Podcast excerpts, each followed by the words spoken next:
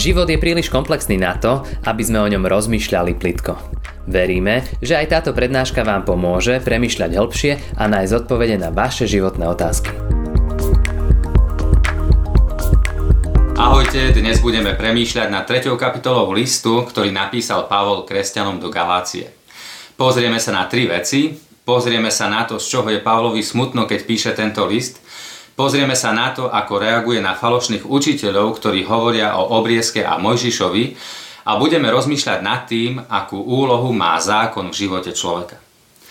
Tak sa poďme najprv pozrieť na to, z čoho je Pavlovi smutno. Na začiatku 3. kapitoly Pavol píše O nerozumný Galacký, kto vás omámil? Veď som vám pred oči nakreslil Ježiša Krista toho ukrižovaného. Len to by som chcel zvedieť od vás, či ste zo skutkov zákona prijali ducha a či zo zvestovania viery. Či ste takí nerozumní, začali ste duchom a teraz končíte telom. Predstavme si, že sme na hostine. Je to hostina, ktorú pripravil Boh. Na tú hostinu sa nedá dostať tak, že sa Bohu zapáčime, že budeme drieť alebo zoženieme lístok od kamaráta. Na tú hostinu sa dá dostať len zadarmo. Boh nás pozve a povie, poď, môj syn za to všetko zaplatil. A my povieme, áno, idem, ďakujem. A keď sme na tej hostine, je tam radosť, sloboda, je tam dobrá nálada, skvelé rozhovory, žiaden strach, žiadne predvádzanie, je tam všetko, čo potrebujeme, sme na hostine u Boha.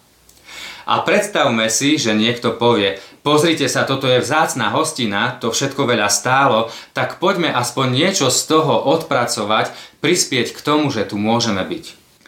A my si povieme, to je dobrý nápad. A tak začneme umývať riady, prestierať, nánovo aranžovať, umývať podlahu. A keď sa na tú hostinu niekto pozrie teraz, tak už nevidí ľudí, ktorí sa tešia, ktorí sa rozprávajú, ktorí sa majú dobre, ale vidí ľudí, ktorí pracujú, potia sa a hostina nikde. A na takú hostinu sa už nikomu ani nechce prísť. Chceli by sme prispieť, aby tá hostina bola lepšia, aby sme si ju viac zaslúžili, ale v skutočnosti zničíme radosť, slobodu, atmosféru, ktorú pripravil Boh.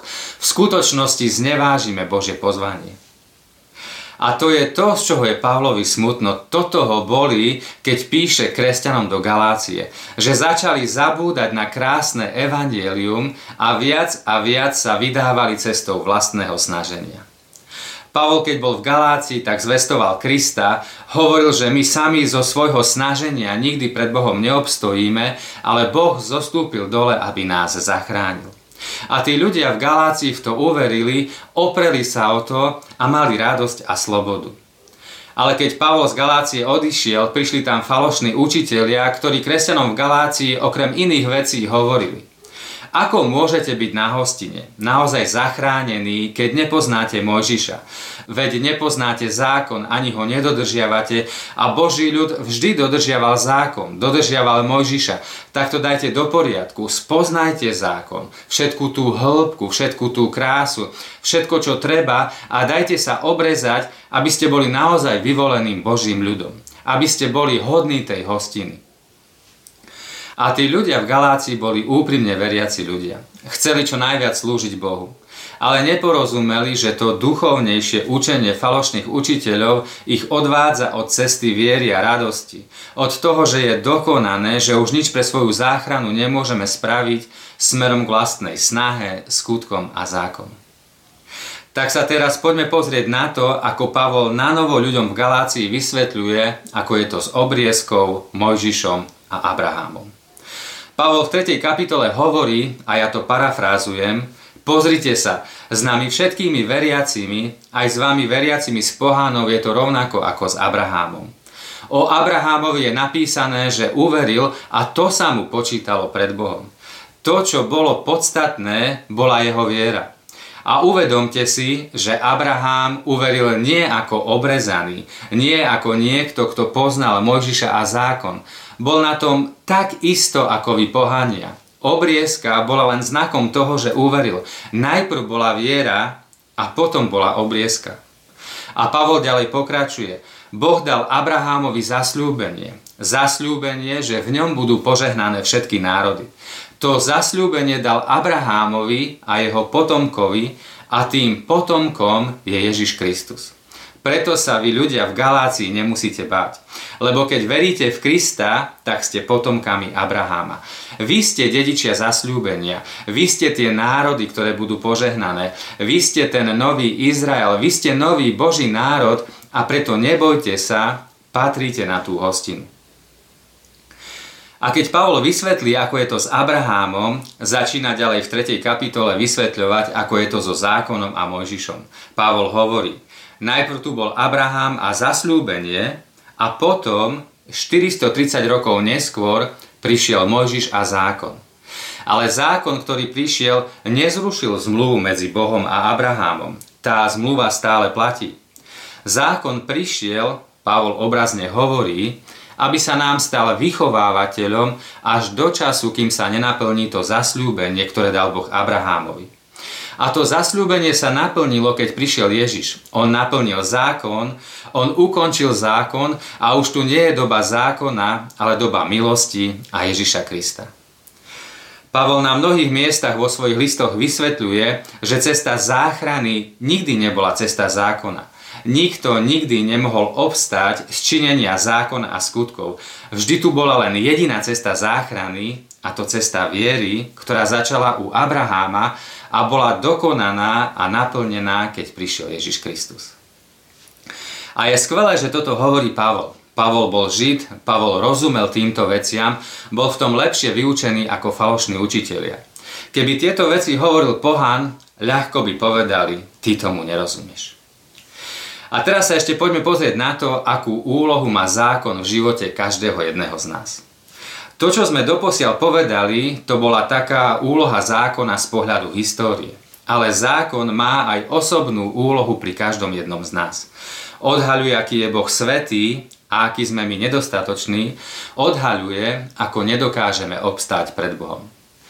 Náš problém je, že sme povrchní. Nezdá sa nám, že sme na tom až tak zle. A nezdá sa nám, že Boha až tak veľmi potrebujeme. A čím menej ho potrebujeme, tým menej sme vďační, tým menej sa tešíme z milosti, tým menej o ňom rozprávame. Jeden príbeh rozpráva o tom, ako prišiel ku spovedi v kostole lekár, ktorý bol uznávaná autorita v komunite. Každý ho mal rád, pomáhal ľuďom. A medzi ľuďmi, ktorí išli ku spovedi, bol aj človek, o ktorom všetci vedeli, že práve vyšiel z väzenia. Keď to všetko skončilo a ľudia vyšli z kostola, farár prišiel k lekárovi a povedal, aká milosť. A lekár na to odpovedal, Aká milosť. A farár pokračoval, aká milosť, že ten bývalý väzeň prišiel do kostola, že sa rozhodol zmeniť svoj život, že sa rozhodol pokoriť pred Bohom. A lekár mu na to povedal, aha, ty myslíš toho väzňa? Ja myslím na seba aká milosť, že ja, ktorý som uznávaný, ktorého ľudia majú radi, ktorý má slovo v tejto komunite, že ja som mohol pochopiť, že aj ja tak silno potrebujem Božie odpustenie a Božiu milosť práve tak silno ako ten človek, ktorý práve vyšiel z väzenia. A tento príbeh sa týka každého jedného z nás. Porozumejme, ako veľmi potrebujeme Boha. A Pavol na záver 3. kapitoly píše – Takže zákon stal sa nám vychovávateľom po Krista, aby sme z viery boli ospravedlnení. Ale keď prišla viera, už nie sme pod vychovávateľom, lebo vierou ste všetci synovia Boží v Kristovi Ježišovi. Veď ktorí ste boli pokrstení v Krista, Krista ste si obliekli. Nie je ani Žid, ani Grék, nie je ani otrok, ani slobodný, nie je ani muž, ani žena, lebo všetci jedno ste v Kristovi Ježišovi. A ak ste Kristovi, ste potomci Abrahámovi, dedičia podľa zasľúbenia. Zhrnutie. Pamätajme na to, že Boh pre nás pripravil hostinu. Na tej hostine môžeme byť, lebo Boží syn Ježiš Kristus za ňu zaplatil. Je dokonané a my už k tej hostine nemôžeme nič pridať. A pamätajme, že na všetkých z nás sa vzťahujú zasľúbenia, ktoré dal Boh Abrahámovi. My sme nový Boží ľud. My patríme na tú hostinu. Nedovoľme nikomu, aby nás zmiatol múdrymi alebo duchovnými rečami. A rozumieme tomu, aké miesto má zákon, Božie prikázania v našom živote. Vedú nás k tomu, aby sme porozumeli, aký svetý je Boh ako ďaleko sme my od Neho a vedú nás k jedinej možnej záchrane, k Ježišovi Kristovi, k tomu, že Boh zostúpil dole, aby nás zachránil. Otázky na premýšľanie. Si na hostine? Tešíš sa? Máš radosť? Alebo ešte stále máš pocit, že musíš niečo robiť, aby si si to zaslúžil? Pozývaš na tú hostinu, ktorú Boh pripravil ostatných? Ľudí pozývame len tam, kde je nám naozaj dobre. Šírime okolo seba úsmev, prijatie, slobodu alebo predpisy, zákazy a zákon. Teším sa, že ste vydržali do konca. Teším sa aj na štvrtú kapitolu listu Galackým, List Galackým je krátky list, má len 6 kapitol, ale keď im budeme dobre rozumieť a vezmeme si ich za svoje, nemusíme sa báť, či obstojíme v živote a či obstojíme pred Bohom. Určite si prečítajte celú tretiu kapitolu. Prajem vám ešte pekný deň. Ahojte. Ďakujeme, že ste si túto prednášku vypočuli do konca. Modlíme sa, aby ste boli inšpirovaní a povzbudení. Ak máte nejaké otázky, napíšte nám správu na Facebooku, Instagrame alebo hoci aj e-mail. Projekt Chcem viac už viac ako 10 rokov podporujú ľudia z celého Slovenska. Pridajte sa k ním. Aj vďaka vašim darom a modlitbám môžeme prinášať každý týždeň dobrú správu, povzbudenie a inšpiráciu tisíckam ľudí nielen na Slovensku. Ďakujeme.